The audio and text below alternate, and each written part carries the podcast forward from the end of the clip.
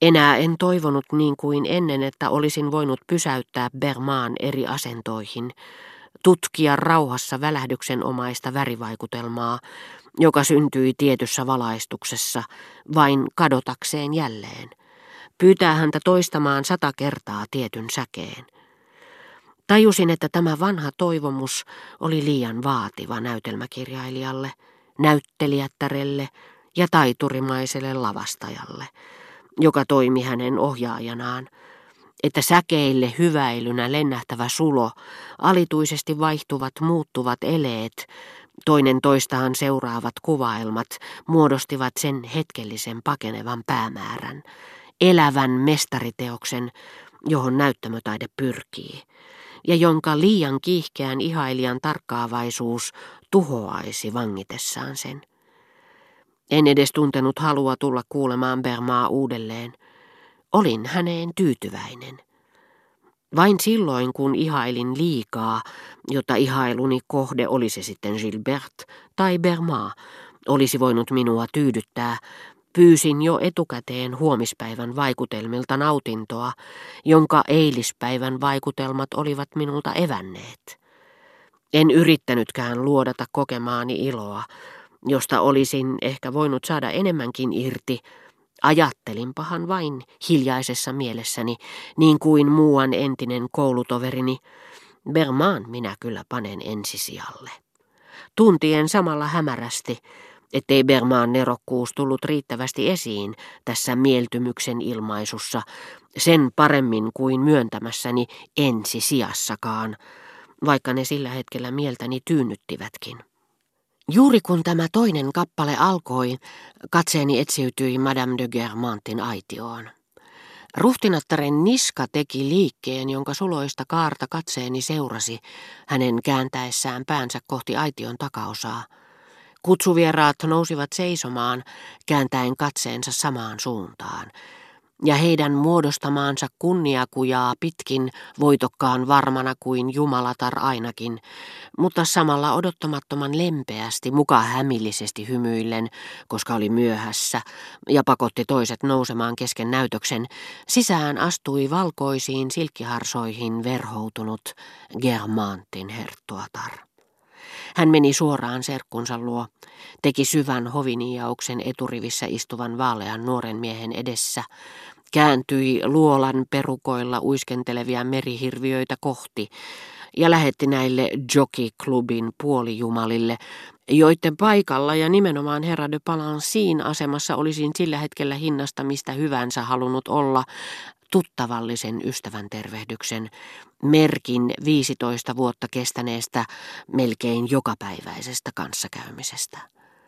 Tunsin, vaikken voinutkaan sitä tulkita, hänen ystävilleen osoittamiensa hymyilevien katseitten salaisuuden, niiden sinertävän kirkkaassa hohteessa, joka ehkä olisi, jos olisin voinut hajoittaa alkutekijöihinsä prisman ja tutkia sen vivahteet, paljastanut oleellisen siitä tuntemattomasta elämästä, joka siinä sillä hetkellä päilyi. Germantin herttua seurasi vaimoaan monokkeli iloisesti välkkyen, hampaat, hymy, napinläven valkea neilikka ja kovitettu laskostettu paidanrinnus hohtaen. Kulmat koholla, suunaurussa ja frakin käänteet levällään, jotta kaikki mikä oli valkeaa ja välkkyi pääsisi oikeuksiinsa. Antoi ojennetun kätensä jämähtää väistyvien miesten harteille merkiksi siitä, että nämä alemmat tritonit saivat istua ja kumarsi syvään vaalean nuoren miehen edessä. Oli kuin Hertuatar olisi arvanut, että hänen serkullaan, jonka liioittelusta hänen sanottiin tekevän pilaa, Nimitys, jolla hän ranskalaisen hillityssä henkevyydessään helposti kunnioitti saksalaista runoutta ja intomieltä, oli sinä iltana yllään asu, jollaista Herttuatar piti lähinnä naamiaispukuna, ja että hän oli halunnut antaa tälle pienen opetuksen – ihastuttavien ruhtinattaren kaulalle saakka ulottuvien sulountuvien helmin ja simpukoin kirjailun verkon sijasta herttuattarella oli hiuksissaan vain linnun töyhtyä muistuttava yksinkertainen sulkatöyhtö, kaarevan nenän ja hiukan ulkonevien silmien vastapainona. Hänen kaulansa ja olkapäänsä kohosivat lumen kaltaisesta harsovahdosta, jota vasten vavahteli joutsenen sulista tehty viuhka. Mutta itse Leninki, jonka miehustan ainoan koristuksen muodostivat lukemattomat metalli- ja lasipaljetit, myötäili hänen vartaloaan ankaran brittiläiseen tyyliin. Mutta niin erilaiset kuin serkusten asusteet olivatkin, se ei estänyt heitä, kohta kun ruhtinatar oli tarjonnut tulokkaalle tuolin, jolla siihen saakka oli istunut, kääntymästä toistensa puoleen, katsomasta ihaillen toisiaan. Saattaa olla, että Herttuatar hymyili hiukan ivallisesti seuraavana päivänä, puhuessaan ruhtinattaren turhan monimutkaisesta kampauksesta. Mutta hän julisti varmaan samassa hengenvedossa, että serkku oli siitä huolimatta ihastuttava ja osasi mainiosti korostaa kauneuttaan. Ja ehkä toisaalta ruhtinatar, joka oman makunsa mukaan piti hiukan kylmänä ja kuivan muodikkaana serkkunsa pukeutumistapaa, tuli jälkeenpäin ajatelleeksi, miten ihanan hienostunutta tämä kurinalainen kohtuullisuus itse asiassa oli. Sitä paitsi heidän välillään vallitseva, samasta kasvatuksesta johtuva, luonnon lakeja muistuttava vetovoima – ei tasoittanut ainoastaan vaatetuksen, vaan myös asenteiden vastakohtaisuuksia.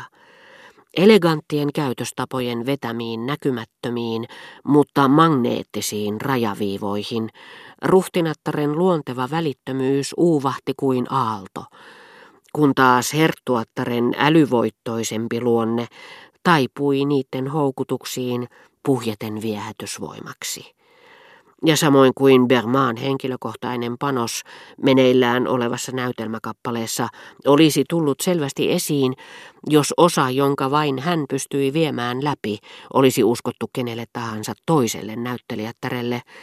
Katselija, joka sillä hetkellä olisi katsonut parvekkeelle päin, olisi nähnyt, miten paronitar de Morienval ruhtinattaren juhlaasua kaukaisesti muistuttavassa kokonaisuudessa, onnistui vain näyttämään pöyhkeältä ja huonosti kasvatetulta, ja miten Madame de Cambremerin kärsivälliset ja kalliiksi tulleet yritykset matkia herttuattaren pukeutumistapaa saivat hänet muistuttamaan maalaistyttöopiston pitkäksi venähtänyttä kuivakasta ja terävänenäistä kasvattia, hiuksissaan ruumisvaunujen höyhentöyhtöä muistuttava sulka hyökkäävästi sojottamassa. Hänen paikkansa ei oikeastaan ollutkaan salissa – missä vuoden kohutuimpiin kuuluvien naisten täyttämät aitiot, nekin melkein katon rajassa, jotka muistuttivat alhaalta katsottuina isoja, inhimillisten kukkasten täyttämiä koreja, jotka oli näennäisesti ripustettu salin seinämiin ja tuettu niiden välissä kulkevien punaisten samettikaitaleiden avulla, muodostivat loistavan, mutta väliaikaisen näköalan, Maiseman, jonka kuolemantapaukset, skandaalit, sairastumiset ja riidat ennen pitkää muuttaisivat, mutta jonka juuri nyt tarkkaavaisuus, kuumuus, huimauksen tunne, pöly, eleganssi ja väsymys olivat jähmettäneet tiedottoman odotuksen ja tyynen turtumuksen traagiseksi ikuisuushetkeksi, jollaiset myöhemmin analysoituina tuntuvat edeltäneen pommin räjähdystä tai tulipalon syttymistä.